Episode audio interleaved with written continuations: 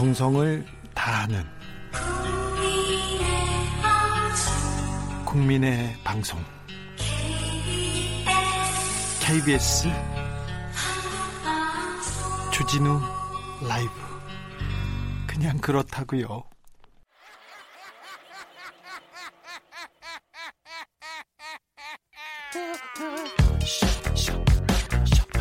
발로 뛰는 기자, 탐구하는 기자, 세상의 질문을 마구 던지는 기자, 기자가 본 오늘의 세상, 기자들의 수다.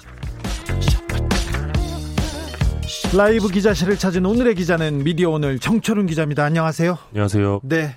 아이들이 지금 학교를 갔나요? 못 가고 있습니다. 왜 못 가요? 등교 시작했잖아요.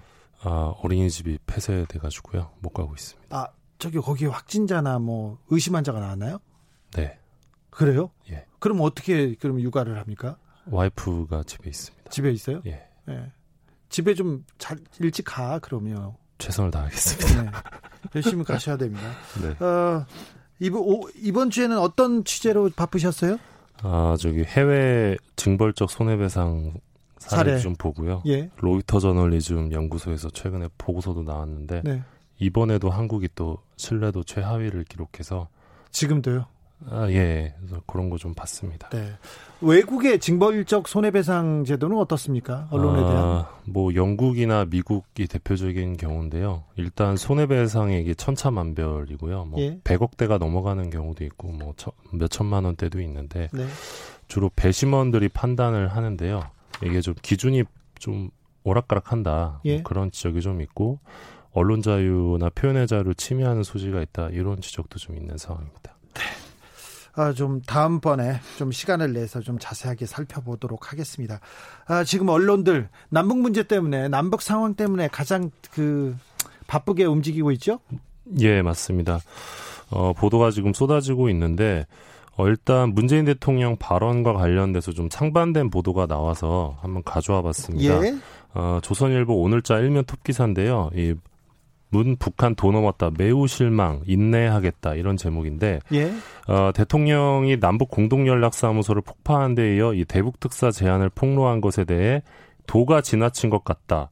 굉장히 실망스럽다고 말한 것으로 전해졌다. 이렇게 조선일보가 보도를 합니다. 일단 전해졌다. 예, 예. 그러니까 대통령이 굉장히 실망스럽다라는 말을 했다는 거죠. 예. 그리고 동아일보 일면 톱 기사도 이 어제 오찬 자리에서 이 북한에 대해 굉장히 실망스럽다고 했다고 참석자들이 전했다 이렇게 보도를 합니다. 예. 어 근데 같은 날 한겨레 기사를 보면 뉘앙스가 좀 다른데요.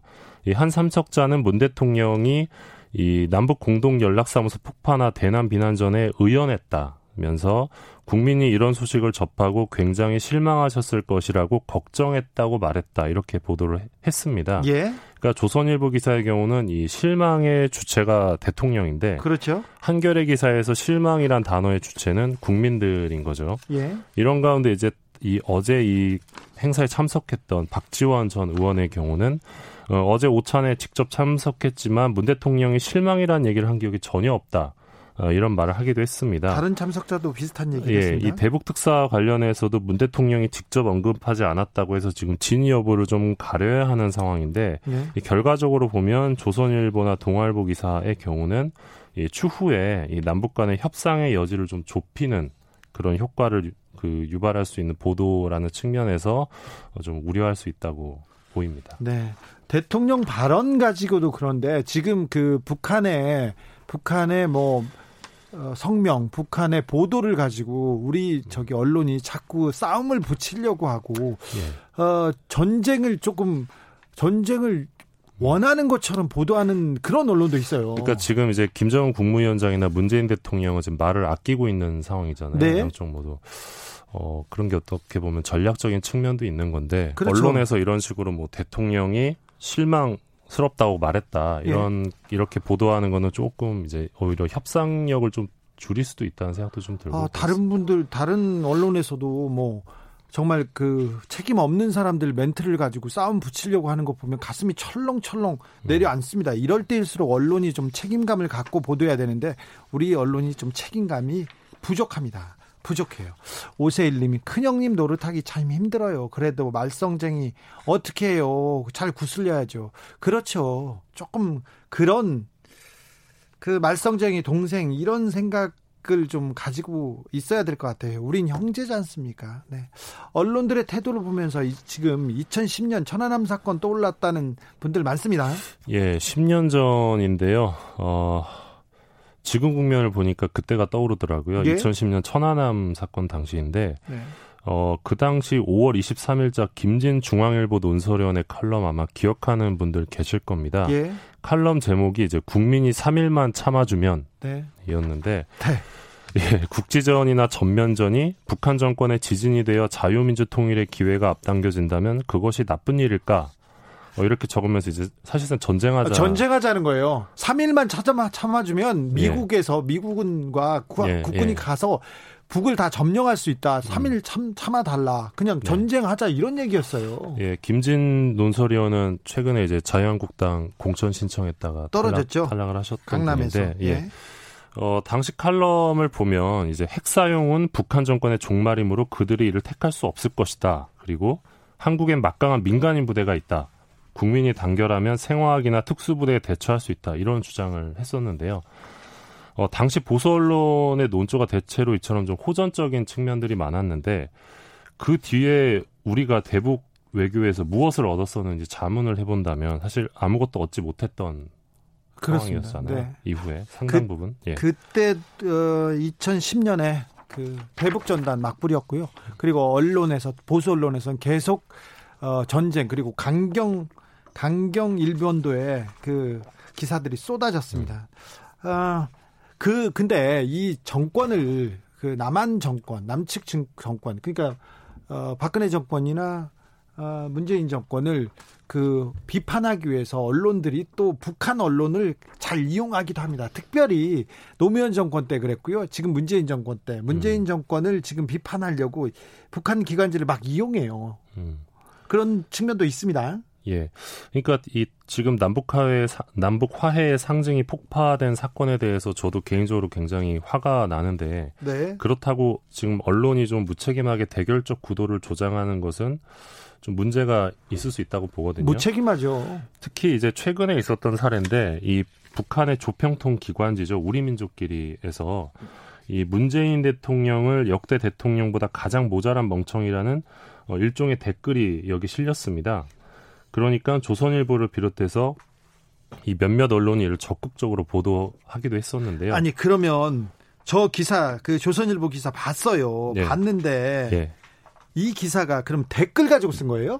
예. 확실합니까? 예. 우리 민족끼리의 댓글을 가지고 쓴 건데 기사 아. 제목에 보면 댓글이라거나 이 독자 감상문이라는 표현은 누락이 됐습니다. 네? 이거를 그쪽에선 독자 감상문이라고 하나 봐요. 네? 댓글을요? 어, 예. 네? 조선일보가 16일 오전에 온라인 기사를 냈는데 제목이 이랬습니다. 북한 문재인 역대 대통령들보다 훨씬 멍청이. 어이구. 다른 그, 언론도 따라갔죠. 예, 매일경제도 모자란 멍청이, 문 대통령 비판 수위 높이는 북 이렇게 제목을 뽑았는데 이, 이 제목만 보면 북한에서 어. 공식적으로 대통령이 이제 이렇게 대통령에 대해서 이렇게 평가했다 북한이 공식적으로 김여정 부부장 아니면 고위 당국자 예. 책임 있는 사람이 얘기한 게 아니네요. 이게 댓글이에요. 예. 댓글이요? 예. 아이고. 그래서 좀 이거는 좀 너무하지 않나 싶기도 했는데 네. 그래서 이제 그 이 기사가 나간 뒤에 청와대 관계자가 이 댓글도 댓글이지만 우리 언론의 기사를 보고 아연 실색할 수밖에 없다. 예? 이 조선의 조선일보의 경우 이 제목의 주어를 우리 민족끼리의 댓글이 아니라 이 북한이라고 표현하면서 원색적 댓글 내용을 그대로 달아 보도했다 이러면서 이런 식의 보도가 언론의 정도라고 할 수 있는지 묻지 않을 수 없다 이렇게 그 개탄하기도 했습니다. 아니 이렇게 중요한 시기에 댓글 가지고 기사를 써요. 참 인생 쉽게 사네 이분들. 근데 이 이렇게 이런 기사가 남북 간 의 간게 얼마나 큰 문제, 큰 충격을 줄 수 있다는 걸 알아야죠. 그러니까 그 보수 신문들의 경우는 뭔가 의도를 가지고 북한 관련 기사를 계속 쓰고 있다는 느낌이 들기도 하는데 네. 오보도 되게 많았고요. 예? 불과 두 달 전에는 이제 사망설까지 돌았던 이 김정은 국무위원장 예? 5월 2일에 이제 처음 모습을 드러냈었는데 20여일 만에 예? 5월 2일 날 드, 모습을 드러낸 그 당일날 조간에서도 조선일보와 동아일보는 이 김 김 위원장의 건강 이상서를 다루면서 좀 근거 없는 보도를 쏟아내기도 했었거든요. 북한 오보에 대해서는 좀 독보적입니다. 그러니까 이 보수신문 보도의 문제점은 어떤 네. 관점의 문제 측면보다는 사실관계 측면 그리고 더 나아가서는 어떤 당파적인 목표에 의해서 특정 관점의 기사를 지속적으로 쏟아내는 것 아니냐. 그렇죠. 이런 이런 그 어, 의심을 할 수밖에 없는 상황입니다. 그렇죠. 사실이 예. 뭐가 중요합니까? 지금 당파적인 목표, 당파적인 이익, 특정 정치 세력의 이익이 더 중요한 거 아닌가 그런 의심을 강력하게 할 수밖에 없어요. 예, 그러니까 뭐 8년 전 얘기를 가지고 오면 그 2012년에 예. 이명박 대통령이 독도를 방문한 적이 있어요. 예.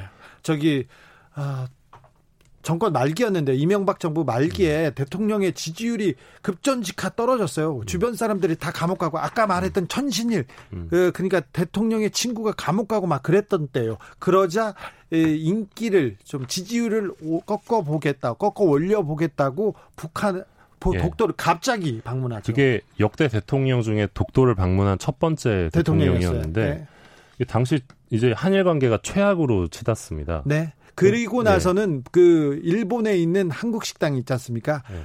매출이 절반으로 떨어졌습니다.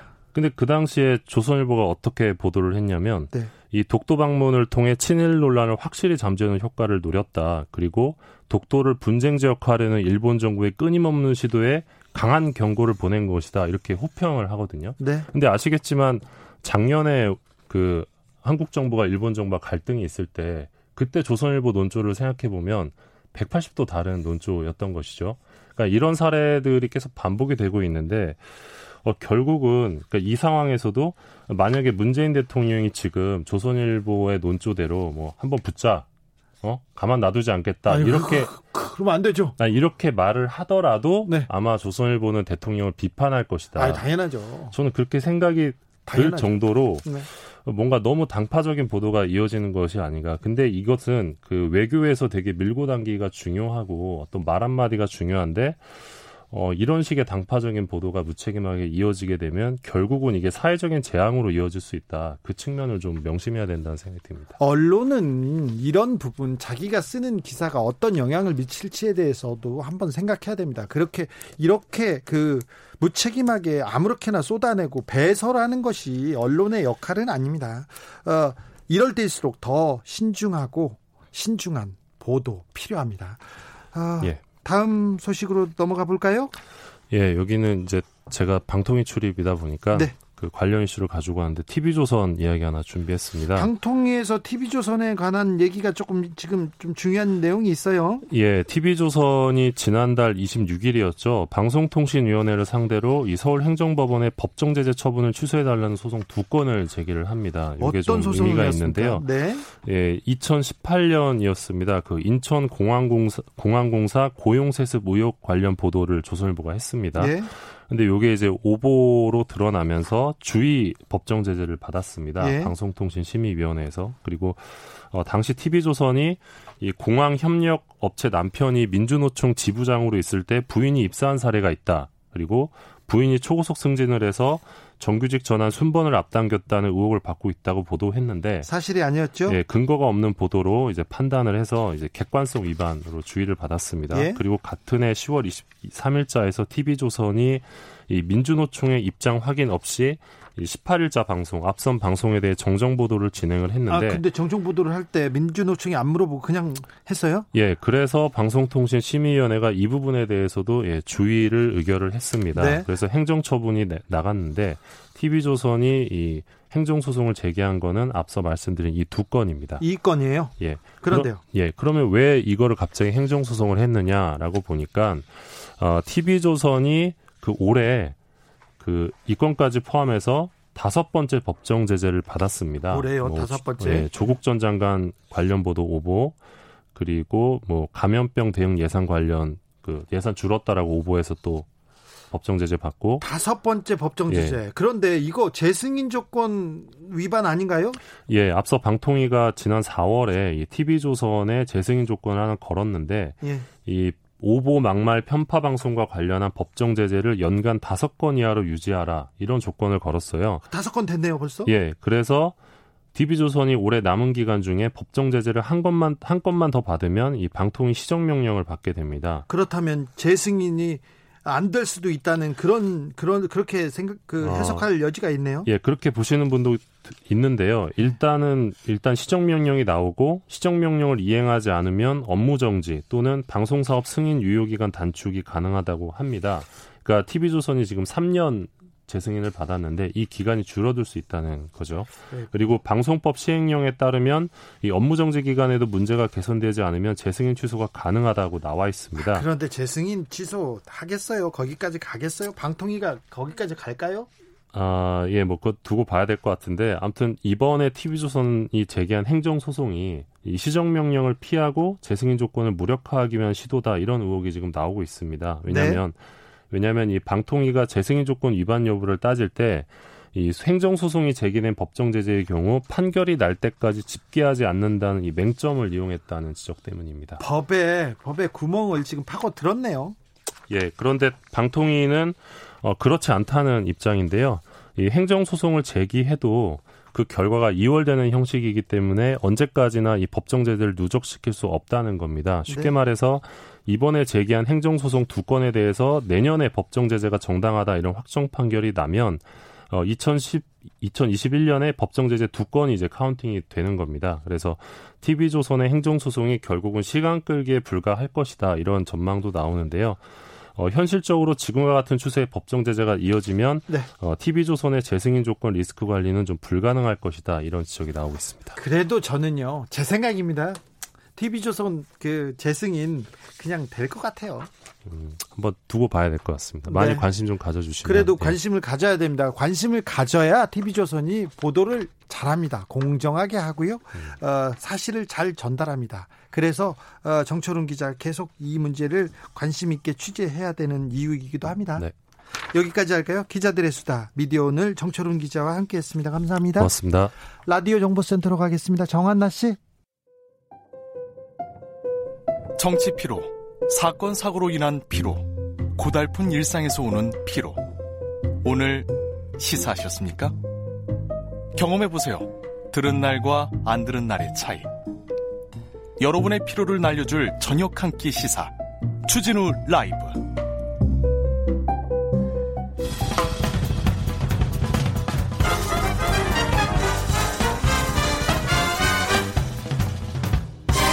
훅 인터뷰. 훅 인터뷰 이어가겠습니다. 개성에 다시 북한군이 들어오고 남북 관계에 찬바람이 불면서 가장 애가 타는 사람들이 있습니다. 바로 개성공단 입주 기업인입니다. 지난 4년 동안 공단 재개 꿈꿔왔는데 오늘 열리나 내일 열리나 계속 바라고 있는데 아직 거기에는 9천억 원의 자산이 남아 있는데 이거 어떻게 해야 되는지 김진양 개성공업지구 지원재단 이사장 모셨습니다. 네. 안녕하세요. 안녕 못합니다. 네, 안녕하냐고 인사하기가 좀 그렇습니다. 예. 개성공단에 언제 다녀오신 게 마지막이었죠? 음, 우리 직원들은 원래 1월 말에 코로나 팬데믹 때문에 전체 철수할 때 예. 남북 공동연락사무소 지원 인력 나갔다가 올 1월 말에 나온 게 마지막이었고요. 저는 지난해 예. 9월에 들어갔다가 그게 마지막이었습니다. 그래도 남북 정상회담이 열리고 판문점 선언하면서 개성공단이 열리겠구나 희망을 좀 많이 가졌을 텐데요. 당연하죠. 4.27과 9.19의 합의가 예. 개성공단 우선 정상화가 합의였어요. 예. 근데 왜 그게 안 돼요?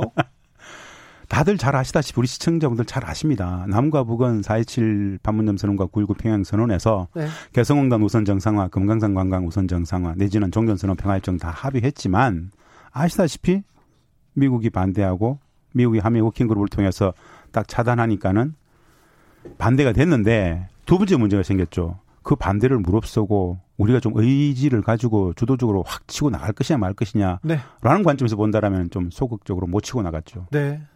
그때 몇 걸음 갔어야 되는데요. 그때 반보라도 나갔으면은 한 아쉬움이 진짜 안타까움이 크게 있죠. 네. 안타깝습니다. 아, 며칠 전에 남북 공동 연락사무소 폭파하는 장면 연기 이렇게 피어오른 모습 보면서 마음이 음. 무, 무거우셨을 거예요. 16일이었는데요. 음, 우리 국방부 촬영한 것도 보고 바로 저는 북측이 공개했던 조선중앙통신이 공개했던 북측의 현장에서 폭파하기 직전 10초 전부터 폭파 상황, 폭파 후까지 쭉 모습을 봤는데 아주 뭐 리얼하게 적나라하게 보였죠. 참담함이라기보다는 굉장히 아팠어요, 사실은. 좀 몸이 아파지더라고요. 네. 머리가 막 지끈지끈해지고 그런 생각이 들었어요. 한 3, 40분 머리가 아파서 누워 있다가 4.27 판문점 선언이 무너지는구나. 지난 시간에 20년 역사가 다 사라지나? 6.15 10, 20주년인데. 다 바로 다음날, 20주년 바로 다음날. 네. 풍계리 핵실험장에 피해가 있을 때 2018년도에 말입니다. 아, 북측이 비핵 화 의지가 있구나라고 봤던 그 네. 감동을 네. 수백 배 오히려 마이너스 시키는 이거는 남북 관계가 작살나는구나. 4.27이 날아가는구나. 앞으로 어떻게 될까? 진짜 참담함이었습니다. 네. 개성공단 내 다른 입주 시설은 어떻습니까? 피해는 음, 없나요? 예, 그 현장을 저희들이 뭐 워낙 잘 알아서 뭐 그건 참고로 말씀드릴 수 있는데 남북 경협 사무소, 남북 교류협력 사무소 가 이후에 남북 공동연락 사무소 4층짜리 건물이 있었죠. 그 바로 앞에 우리 재단 개성공 관리위원회가 우리가 쓰고 있었던 15층짜리 빌딩이 있었습니다. 예. 개성공단의 랜드마크인데 네. 이 4층짜리 폭파하는 과정 속에서 그 풍력에 의해서 15층짜리 남측 유리창 거의 한 수백여 장이 파괴가 되는 모습들을 북측 조선통항통신 그 영상을 통해서 확인하게 되더라고요. 네, 그 옆에 서 있는 건물이죠. 예, 그래서 우리는 바로 15층짜리 그 빌딩 내진 설계가 워낙 잘 돼 있기 때문에 다른 건 피해가 없겠지만은 유리창은 다 날아갔다. 그리고는 뭐 그 주변에 사실은 기업 공장 시설 건축물들은 거의 없습니다. 거기에는 네 상업 지역이어서 예, 예. 그래서 다른 피해는 없고 우리 종합지원센터 건물에 일정 부분 피해가 있다. 이 정도는 공유할 수 있을 것 같습니다. 개성공단에 군을 주둔시키겠다. 북한이 이렇게 밝혔는데 네. 이게 어떤 의미입니까? 어, 사실은 오늘 이 짧은 시간에 이 전체적인 거신 이야기 못 하겠지만은 처음입니다. 처음입니다. 네. 이건 어떤 의미냐? 4.27과 9.19의 합의를 하나하나 무력화시키고 사문화시키겠다는 의미입니다. 네.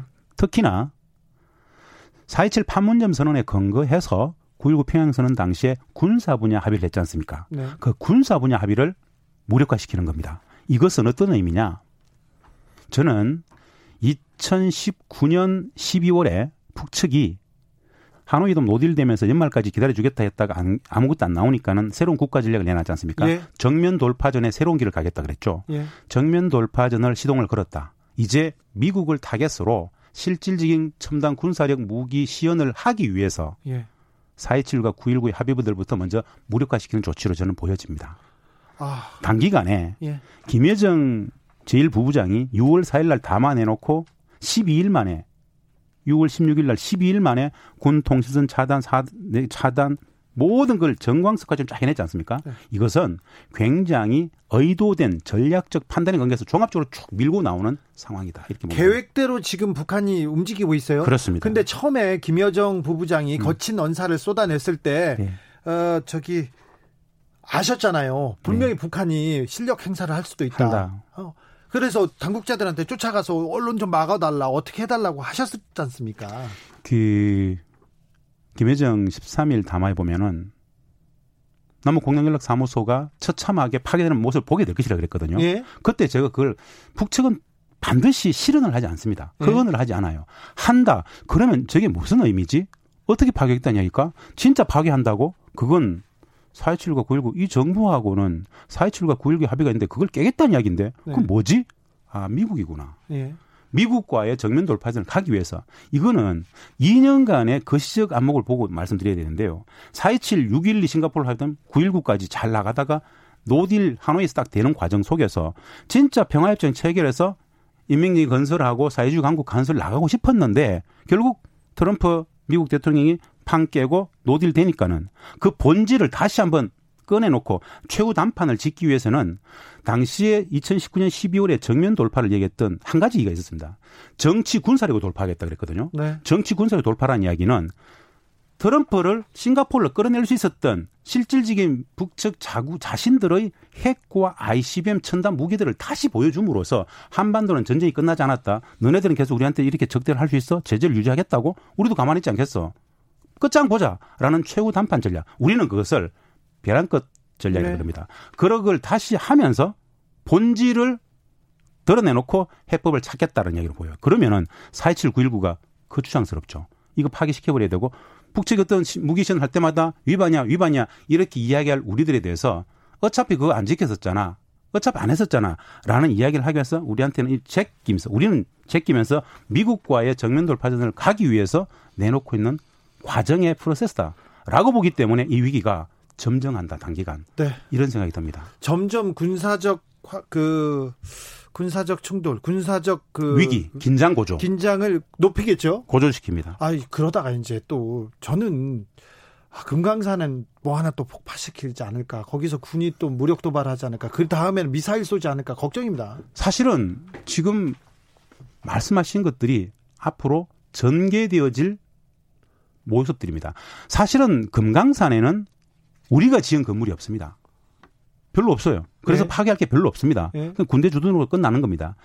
북측이 단 한 번도 하지 않았던 개성공단의 군대를 주둔하겠다는 이야기는 그리고 전투 태세를 1호 전투 태세를 명령을 했어요. 예. 이것은 5호부터 1호 태세가 있는데 1호 태세는 실질적인 준 전진 상황에 들어가 있는 겁니다. 경계 태세를 그것은 작전 지휘권을 갖고 있는 미국에 대한 도발적 행위가 강합니다. 네. 그래서 저는 아 이거 미국과의談판을 위해서 나가는구나. 그래서 단 단기간에 걸쳐서 이 부분들을 우리가 상쇄할 만한 극복할 만한 대책을 우리가 갖고 있는 게 별로 없다라는 게 진짜 안타까운 겁니다. 네. 안타깝죠. 안타까운 게 많습니다. 그런데 요즘 그 언론 보도 예. 언론 보도 나와서 조금 더 강경하게 나가야 된다, 싸워야 된다 이런 데도 있고요. 그리고 개성공단과 금강산 관광 사업 끝내 마침표를 찍었다. 아니 우리가 어려움도 있고 뭐 어, 중간에 갖다 쉬기도 네. 하고 넘어지기도 했으나 뭐다 마침표를 찍고 끝나진 않았잖아요. 저는 맞습니다. 그 말씀이 맞고요. 기존의 언론에 나와서 이야기하는 그 언론 전문가들이라는 사람들 사실 가짜 전문가고요. 적절치 않은 이야기입니다. 물론 우리가 잘해야 되겠지만 그 파국은 아직 아닙니다. 그러니까 북측이 남북 관계를 요 시기에 단절하는 것이지 예. 개성단은 6.15 공동선언의 옥동자로서 남북 관계의 상징적인 현 김정은 위원장의 아버지 김정일 국방위원장 시절의 사업입니다. 예. 그건 지킬 거예요. 지킬까요? 지킵니다. 지키면서 네. 북측이 진짜 원하는 것은 남북관계 파탄이 아니에요. 그럼요. 파국이 아니에요. 그럼요. 어떻게 평화를 구현할 수 있을 것인가를 다시 본질을 이야기하는 겁니다. 무슨 뜻이냐? 우리를 이제 돌아봐야 됩니다. 4.27, 9.19, 6.12 어마어마했던 그 평화 시대가 있었는데 북측이 일관되게 우리한테 요구했던 것은 다들 아시다시피 4.27, 9.19 실천하자는 거였어요.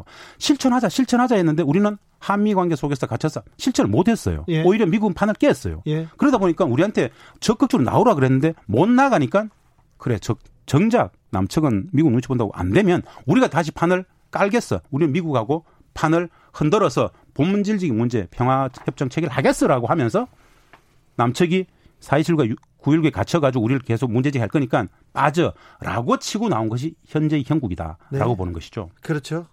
아, 북한도 뭐 파탄을 원하는 게 아니라 전쟁을 그렇습니다. 원하는 게 아니라 예. 어, 자기 약간 좀 거칠죠. 거칠고 어마어마한 이건 북측의 거친 표현 방식은 우리가 봤을 때는 도무지 이해가 안 됩니다. 그들의 표현 방식입니다. 네.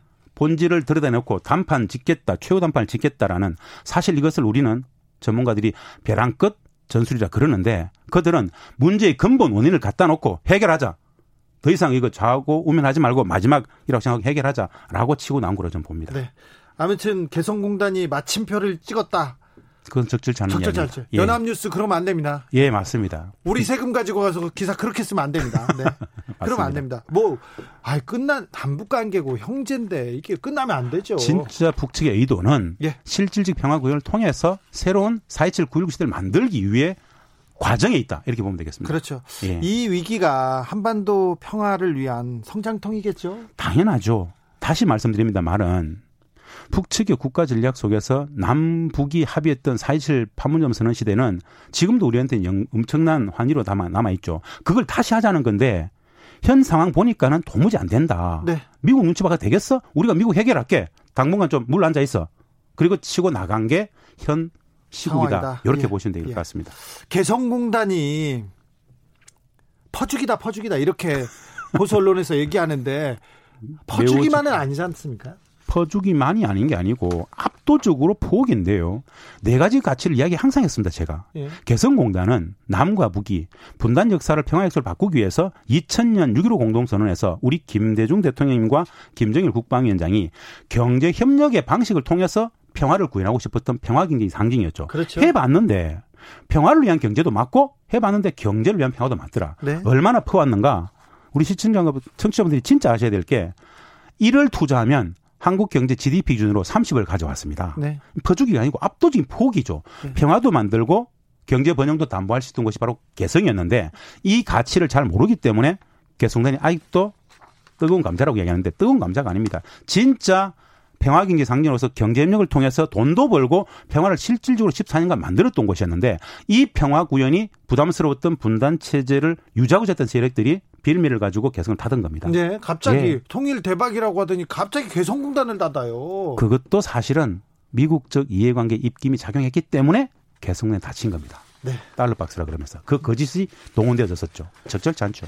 개성공단 기업 비상대책위원회에서 이번 사태는 정부가 4.27 판문점 선언과 9.19 공동선언을 이행하지 못한 데서 발생했다면서 남북 정상 간 합의 내용을 조속히 이행하라고 촉구했습니다. 맞습니다. 우리 기업인분들이 6월 15일 날 20주년에도 나왔고 바로 16일 날 폭파장만범 17일 모였는데 이 내용은 맞는 이야기입니다. 우리 기업인분들의 이야기는 명확하죠. 우리 국민들 웬만큼은 압니다.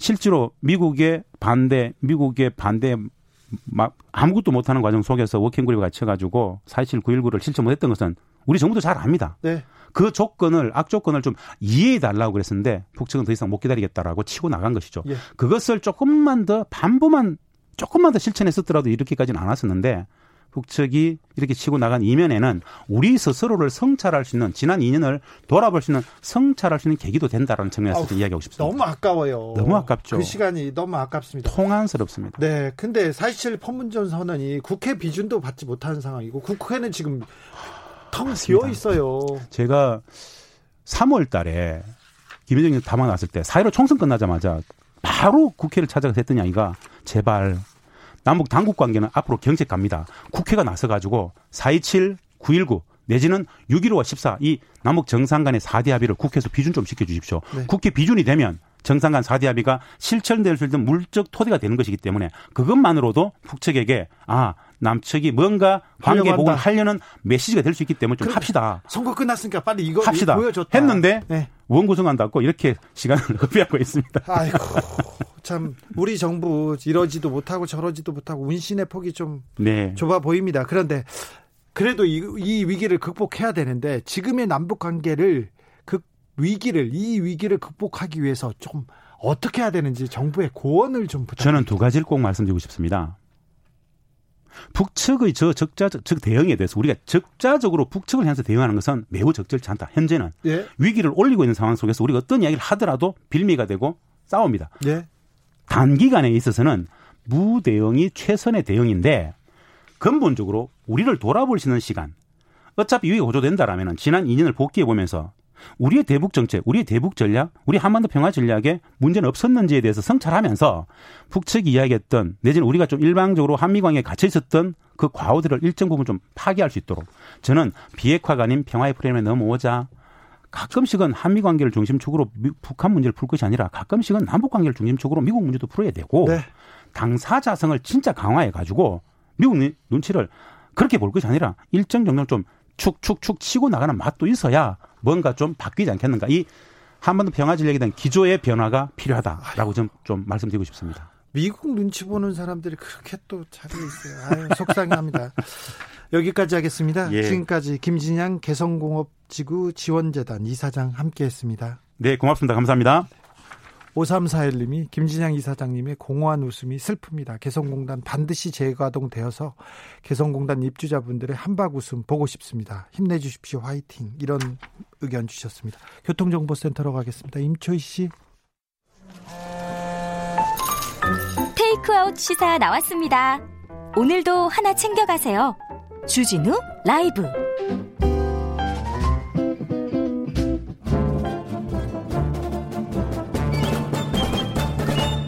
여기도 뉴스, 저기도 뉴스, 빡빡한 시사 뉴스 속에서 가슴이 답답할 때 뇌 휴식을 드리는 시간입니다. 한 주에 한 권 맛있는 책을 만난다. 책의 맛. 김갑수 평론가 어서 오세요. 네, 안녕하세요. 정선태 교수 어서 오십시오. 네, 안녕하세요. 네, 잘 지내셨습니까? 음.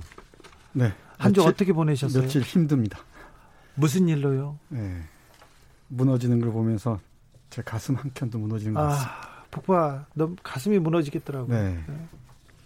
속상해 죽겠어요. 네. 아니 근데 그 속상함 안타까움은 다 똑같지만 그 우리 사회가 반응하는 거 보면 정말 우리도 많이 성숙했다 싶어요. 네.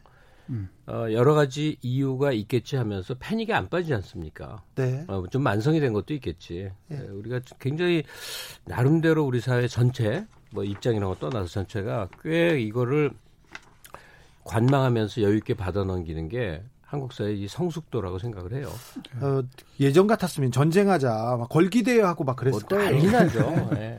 그렇죠. 네. 그럼에도 내심 고소해야 하는 사람도 없지 않은 것 같습니다. 어, 너무 즐겨요. 네. 언론들. 야, 니네들 뭘 잘한다고 하더니 남북 관계 좋아졌다든지 현실이 이렇잖아 이렇게 비아냥거리는 사람 얼마나 많습니까? 남북 평화나 이 화해 협력이 불편한 사람들이 적지 않은 것 같습니다. 아, 그럼요. 분단을 음. 이용하는 사람들이 얼마나 많습니까? 네. 네, 그, 지금껏. 네, 분단의 기생에서 살아온 역사가 짧지가 않죠. 네. 네.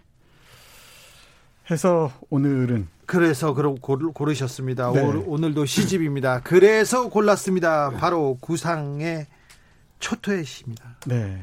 예, 시커멓게 타버린 땅에서인데 어, 구상 시는 잘 아실 겁니다. 구도의 시인이라고 잘 알려져 있어요. 예. 덕실한 가톨릭 신자고요. 서울에서 태어났지만은 원산 근교에서 사, 살다가 예, 응향 사건이 있고 난 다음에 남쪽 넘어오죠. 네. 어. 근데 이런 그 문자 왔어요. 김명정 님이 내내 기다, 기다렸어요, 두 분. 여기까지는 뭐 이해할 수 있어요. 김명정 님께서 김갑수 선생님 막 팬이거나 그럴 수 있습니다. 그런데 SJ 예인님 남북 관계 악화 때문에 책이 눈에 안 들어옵니다. 이런 이런 분들이 있습니다. 근데 이분들 어, 생각해 보면 아 날씨가 좋아서 책에 눈이 안 들어와요. 아니면 남북 관계 때문에 그래요. 그리고 비가, 비가 와서 안 들어 안 들어와요. 그런 분들 많아요. 바람 부니까 책은 아니죠. 이런 분들 많습니다. 네. 아니 근데 나는 저런 분 이해가 가는 게 3, 4년 전이에요. 예? 지금 정부 전인데 그 왜 몸으로 느껴지는 거 있죠? 왜 머릿속이 아니라 몸으로. 예. 근데 전쟁이 가능할 수도 있다는 어떤 생각이 드니까 한동안이 굉장히 굉장히 이 고통스럽더라고. 예. 난 그때 그런 생각했어요. 에이 뭐 난 전쟁 나서 다 끝나도 난 괜찮아. 근데 아이도 생각하고 젊은 친구들 을 보면 엄청나게 그, 그 시기가 힘들었었어요. 그러니까 개인 단위의 정세 분석들을 하잖아요. 네. 그랬을 때, 야, 근데 지금은 이제 그런 게 아닌데 어떤 분에게는 지금이 굉장히 두렵게 여겨지는 시점으로 보일 수도 있겠죠. 네. 그럴 수도 있죠. 그 월남 또는 탈북 가족의 일원이신 김갑수 선생님은 또 각별할 수 있을 것 같습니다. 저는 정서적 탈북자죠. 모든 가게가 다 이북이고 이북 사투리 쓰는 집안에서 형님도 전 이북에 있어요. 아 예. 편지 왕래도 하고. 좀 이런 일이 있으면 아 그래요? 예. 예. 편지 왕래를 하세요. 아 그럼요. 돈 저희가 붙이고 그 근데 이 우리 친척들은 이북은 하나 안타까운 게 잘 돌아가셔. 우리 집안에 누구 돌아가기 어렵잖아요. 네. 어쩌다잖아. 근데 고모님 돌아가고 뭐 다 이북에 있어요. 친가 외가 뭐 처가 다 이북이에요. 아 그렇구나. 네. 네. 그런 상처를 안고 계신 분들이 많으실 텐데 구상 시인도 그런 분 중에 한 분이죠. 이런 네, 네 이런 경험 그리고 이런 음. 경력을 가지고 있는 사람들이 우리나라에 많습니다. 많습니다. 예. 네. 근데 구상 시인 얘기 할때 지금 정선태 선태 선생이 얘기한 건 너무 지금 드라이해. 그럼 빠진 게 하나 있어. 어떤 점인가요? 두 가지를 얘기하겠는데 하나는 요즘은 뭐 가령 주진우를 뭐 한국의 디카프리오 이렇게 표, 현 안 하죠. 안 되죠. 혼나요. 한국의 알랑드렁 뭐 이런 말 많이 했거든요. 옛날에는 그랬죠. 네, 한 10년 그 전만 해도 옛날식이에요. 그게. 네. 근데 구상신에게 일생 따라붙던 타이틀이 바로 한국의 타고르라는 얘기였어요. 아, 네. 인도의 타고르 시인 우리가 알잖아요. 예, 예. 그 정말 그런 명상성, 음. 구도자적 자세. 저는 구상 선생 댁을 몇 번 찾아뵌 적이 있었어요. 네. 가면 이렇게 그분이 굉장히 상냥한 분인데도 숨을 잘 못 쉬겠는 거예요. 어려운 어려운가 이렇게 뵙기가 예, 그런 게 하나 있고 또 하나는 여야라는 구도가 우리나라는 지금은 어, 뭐 옛날도 그랬지만 굉장히 선명한데도 어느 당이나 어느 정파나 어느 입장을 떠나서 설날이면 대통령도 찾아가서 엎드려 세배하는 그런 사회적 어른 존재 있죠. 네. 지금 거의 없습니다. 네, 네. 어, 없어요, 없어요. 네. 그러니까 미래통합당 대표가 설날이라고 가령 도올 김영옥 선생한테 가서 세배하지 않을 거예요. 네. 입장들이. 근데 구상 선생 같은 사람이 바로 진영이나 입장을 다 초월해서 완전히 사회 어른으로서 늘 존경받고 원로로서 발언하면 어 매스컴들이 언론들이 주목하고 이런 큰 존재였어요. 과거에 가끔 그런 분들이 있었거든요. 네, 맞습니다. 대표적인 어른이죠. 네, 그런 정신들이 이 드라에게 말씀드리겠습니다. 이 1956년에 쓰여진 초토의 시. 초토의 시는 16편 연작입니다. 네. 시커멓게 타버린 땅이라는 뜻인데 네. 연작 시에서도 그대로 드러납니다. 어, 그 구상 시인의 어, 그 사상이랄까요? 네. 그 종교적인 초월성 같은 게 잘 드러나는 작품들입니다. 그 중에 하나가 적군묘지에서라는 부제가 달린 초토의 시 8인데요. 네, 초토의 시 8, 적군묘지 그 네. 그거는요. 어, 수능에 많이 나온대요. 아, 그래요? 어, 그래가지고. 아, 교과서에서 다루는군요. 그래가지고 네. 시험에 나왔는지 엄청 네. 많이 어린 친구들도 다 이렇게 어, 분석했더라고요. 아, 구상 선생 정도는 교과서를 통해서 그렇죠. 배워야지. 이렇게 네. 살아야죠. 네. 아, 몰랐네. 이인철 님이 구상문학관 경북 칠곡 외관에 있는데 자주 갑니다. 가까이 있어서 행복감 느낍니다. 네. 이런 분이셨고요. 음. 마키 님은 전 어제 전자책으로 사서 다 읽었어요. 이분 칭찬합니다. 네. 제가 어, 이 조토이 씨 한다고 했거든요. 네. 자, 그러면 작품으로 좀 들어가 볼까요? 가장 중요 중요하다고 할 수는 없지만 여기서 의미 있는 작품부터 읽고 시작하겠습니다. 네, 이 초토의 시 파를 빠뜨릴 수가 없습니다. 예. 어, 이런 시를 우리 젊은 청년들이 다 읽어야죠. 어, 예, 수능에 나오면 가장 깊이 공부할 수 있을 테니까 아무래도 읽는 건 우리 김갑수 시인이 더 잘하실 텐데 예. 예, 제가 먼저 하고 뒤에 더 좋은 시가 있으니까 뒤에 시는 양보하겠습니다. 오호 여기 줄지어 누웠는 넋들은 눈도 감지 못하였겠구나. 어제까지 너희의 목숨을 겨누어 방아쇠를 당기던 우리의 그 손으로 썩어 문드러진 살덩이와 뼈를 추려 그래도 양지 바른 두매를 골라 고이 파묻어 때마저 입혔거니 죽음은 이렇듯 미움보다도 사랑보다도 더욱 신비로운 것이로다. 이곳서 나와 너희의 넋들이 돌아가야 할 고향 땅은 30리면 가로막히고 무인 공산의 정막만이 천만근 나의 가슴을 억누르는데 살아서는 너희가 나와 미움으로 맺혔건만 이제는 오히려 너희의 풀지 못한 원한이 나의 바람 속에 깃들어 있도다. 손에 닿을 듯한 봄 하늘에 구름은 무심히도 북으로 흘러가고 어디서 울려오는 포성 몇 발 나는 그만 이 은원의 무덤 앞에 목 놓아 버린다. 살아서는 너희가 나와 미움으로 맺혔건만 이제는 오히려 너희의 풀지 못한 원한이 나의 바람에 깃들어 있다는 음. 얘기요. 예. 네, 그 풀지 못한 원한을 풀어주고 싶다는 것이겠죠. 네, 그리고 마지막에 어디서 울려오는 포성 몇 발, 나는 그만 그 은원의 무덤 앞에 목 넣어 버린답니다. 은혜롭기도 하고 원수 같기도 하고. 네. 네. 어쩌겠습니까? 그렇죠. 이 싸우지 말아야 할 사람들이 싸우고 난 다음 그 깊은 상처들 어떻게 하겠습니까? 예. 그 살아서는 총을 겨두던 사람들을 그렇지만 네, 썩어 문드러진 살덩이와 뼈를 추려서 그래도 양지 바른 두 매를 골라 다 파묻어 준답니다. 네. 이 적군을 원수로 보는 게 아니고 죽어서 함께 만나는 그런 세, 생각을 하는 거죠. 그렇죠. 네, 죽음은 이렇듯 미움보다도 사랑보다도 더욱 신비로운 것이로다. 이 한 구절만으로도 이 시는 충분한 것 같습니다. 네. 네. 저기 김갑수 선생님 여기서 제가 문제 하나 낼게요. 예, 예. 이게 땡땡 학원에서 나오는 수능 문제예요. 큰일 났다. 이거 잘 못 맞춰요. 제가 조정래 선생님한테 조정래 선생님 작품 가지고 시험 문제를 낸 수능 문제를 가지고 와서 물어봤더니 못, 못 맞추더라고요. 못, 못 풀더라고. 당황하시더라고요. 이문열 선생한테 직접 들은 얘기인데 자기 딸이 네. 시험 문제를 풀어달래는데 그게 자기 소설을 갖고 한 문제인데 자기가 못 맞췄다니까. 그러니까 제가 그런 거 그런 부분들만 다 모여서 대가들만 모아가지고 수능 문제를 내 가지고 그런 그런 프로그램을 하나 만들려다가 못했습니다. 어, 자 사면입니다. 사면 사면이 뭐냐면 죽음은 이렇듯 네. 미움보다도 사랑보다도 더욱 신비로운 것이로다. 마지막에 우리 정선태 교수님이 얘기했는데요.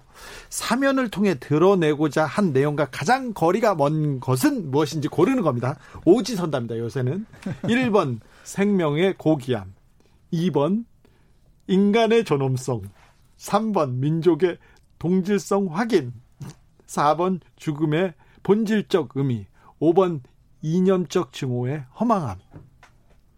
어렵다. 이거 어렵다. 이거 어렵다. 야, 근데 이건 답이 없는 거 같아요. 항상 그 수능을 출제할 때이 네. 다섯 개 중에서 세 개는 아닌 걸로 하고 둘 중에서 고르게 하거든요. 네. 두 개가 제일 힘듭니다. 네. 그래서 네. 이두 개 중에서 골라야 되는데 4번 아니면 5번인 것 같은데. 5번 같은데? 네. 이념적 뭐의 허망함? 퀴즈 다시 한번 하겠습니다. 이거 잘 보고 그 청취자분도 맞춰 보십시오. 그러니까 죽음은 이렇듯 미움보다도 사랑보다도 더욱 신비로운 것이로다. 이 시는 이해하셨죠? 우리가 싸웠는데 싸웠는데 싸워 싸우면 뭐 하냐? 죽은 상태를 보니 음, 보니까 네. 이런 생각이 들더라 이럽니다. 청취자 퀴즈입니다 이거. 사면을 통해서 이 연을 통해서 드러내고자 한 내용과 뭐 거리가 가장 먼 겁니다. 1번 생명의 고귀함, 생명의 고귀함이다. 2번 인간의 존엄성, 3번 민족의 동질성 확인 4번 죽음의 본질적 의미 5번 이념적 증오의 허망함. 음, 이거 다 알았다. 네. 1번. 1번이다, 1번. 1번. 생명의 고귀함. 그거 얘기하려고 이거 쓴건 음. 아니거든. 맞아야 되는데. 문제를 이렇게 이렇게 냈어. 아니 4번인가? 아 1번, 1번. 아니 구상시인 이거 쓸 때 아 생명은 고귀한 것이요. 시인의 의도가 중요하지 않다니까요. 하긴 출제자의 의도가 네, 출제자 중요한 거죠. 네. 이주은님이 찍을 때는 3번이랍니다. 네. 3번은 민족의 동질성 확인이에요. 음. 근데 동질성 확인도 맞는데 아, 답이 막 갈립니다. 지금 청취자한테서도 너무 갈리는데 이거 고등학생한테 물어봐야 돼요. 고등학생한테 아, 이 시의 설명으로 적절하지 않은 겁니다. 이거 저기 정선태 교수님 틀릴 가능성 큽니다. 아, 정답 알려줄까요? 정답 알려주고 가야 되는데. 정답 봐야 돼요? 아, 정답 알려줘야 되는데 저도 잘 모르겠어요. 정답 알아야지. 생명의 고귀함을 이걸 얘기한 건 아니잖아요. 그런데 아, 죽음의 본질적 의미를 얘기한 것도 아닌 것 같은데. 사, 4번에 어, 죽음의 본질적 의미인 것 그런 것 같아요. 네. 4번으로 답을 정해놓고 문제 낸것 네. 같습니다. 네. 근데 죽음의 본질적 의미도 되잖아요, 이게. 네? 그렇게 갈려서 이를 으렁거리고 험하고 싸웠지만 네. 재미, 재미로 한번 해봤으니까. 정선태 선생 저 수능 문제 낸 적이 있어요, 없어요? 있습니다. 아니, 그런데 그런데 출제자들 뭐, 왜 그래? 아니요, 그럴 수 있어요. 그냥 그렇게 한다고 보고 넘어가자고요. 다음 시로 넘어가겠습니다. 네, 이 다음 시 하나 보겠습니다. 예.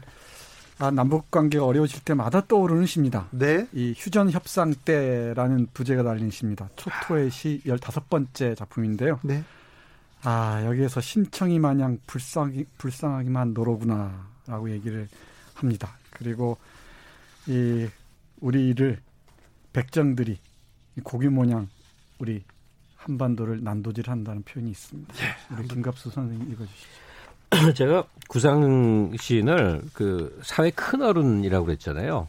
그게 뭐냐면 큰 사고를 하는 사람이 있어야 네, 되거든요. 네, 네. 가령 남북 관계 지금 이렇게 교착이 면 정세적으로 우리가 자꾸 생각하지만 한반도의 통해 역 통역 통사 긴 네. 역사로 보면 잠깐의 시간이고 구상신처럼 이제 인류의 각도 뭐 이런 각도로 보면 생각이 참 달라질 텐데요. 이 초토의 시 15, 이거는 굉장히 휴전 협상, 이를, 휴전 협상에 대한 것을 갖고 쓴 거니까 굉장히 좀, 굉장히 현실적이에요. 조구가 심청이 마냥 불쌍하기만 한 너로구나. 시인이 너의 이름을 부를 양이면 목이 맨다. 저기 모두 세기의 백정들 도마 위에 오른 고기 모양 너를 난도질 하려는데 하늘은 왜 이다지도 무심만 하다더냐. 조구가 거리엔 희망도 절망도 못하는 백성들이 나날이 환장해만 가고 너의 원수와 그 원수를 기르는 벗들은 불장마를 키치라는데 너는 생각마저 쓰러져가는 갈대도냐? 원혼의 나라 조구가 너를 이제까지 지켜온 것은 모두 비명뿐이었지. 여기 또다시 너의 마지막 맥박이듯 어리고 헐벗은 형제들만이 북으로 발을 구르는데 저들의 넋을 풀어줄 노래 하나 없구나. 조구가 심청이 마냥 불쌍하기만 한 조구가 라는 시입니다. 조토의 시 15편 절절하죠. 네. 네. 저는 아, 사실 조국 장관이 굉장히 갑자기? 어려웠을 때 저녁마다 얘기를 오래 했는데요. 그때 이 시가 생각나더라고요. 조구가 그러니까. 네, 네. 나도 이거 읽으면서 갑자기 아 이거 사람을 부르는 게 되네. 아, 아 그런 거 아닙니다. 그런 거 네, 아닙니다. 그런데 아무튼 휴전 협상 때 휴전 협상 때 있었던 네, 네 이걸 밀, 보고 네 밀당을 하고 이러니까 예. 이 세기의 백정들이 도마 위에 오른 고기 모양 이 한반도를 난도질한다. 난도질한다. 예. 이 조구가 부르면서 뭐라고 시인이 쓰냐면 너를 그렇죠. 이제까지 지켜온 것은 모두 비명뿐이었지. 네. 얼마나 네. 우리가 힘들게 살았는지. 그러게요. 어리고 헐벗은 형제들만 북으로 발을 구르는데. 네. 아, 프란체스코 교황이 한국에 왔을 때 남과 북은 같은 언어를 쓴다. 네. 언어가 같다는 것은 부모가 같다는 거다. 형제다. 이 얘기를 했는데 그 마음이 가슴에 확 와닿더라고요. 네. 그리고 더 이제 절박한 건 어, 우리 자식 세대 지금 대학생들 20대까지는 이제 북한은 완전히 외국입니다. 네. 인식상 외국이 돼 버렸어요. 너무나 안타까운 일이죠. 네. 이럴 때일수록 어떻게 함께 잘 살지 고민해야지 이간질 해서는 안 되죠. 그러면 네. 전쟁, 대결, 네. 싸움은 절대 우리의 그 대안이 될수 네, 없어요. 절대 안 됩니다. 네, 그러, 그러지 말라고 KBS 시사 프로에서 말했더니 나오지 말라고 그러더라고요. 아, 이건 또 그건 또 왜 또 아이고. 네. 오늘 마치실 시간입니다. 네. 마지막으로 인사해 주십시오. 네, 고맙습니다. 네, 고맙습니다. 아, 지금까지 정선태 교수, 그다음에 김갑수 선생님이셨습니다. 감사합니다. 주진우 라이브 마칠 시간입니다. 선물 받으실 분은 홈페이지에서 확인하시고요. 저희는 안치환의 철망 앞에서 들으면서 오늘 마무리하겠습니다. 저는 내일 오후 5시 5분에 돌아옵니다. 지금까지 주진우였습니다.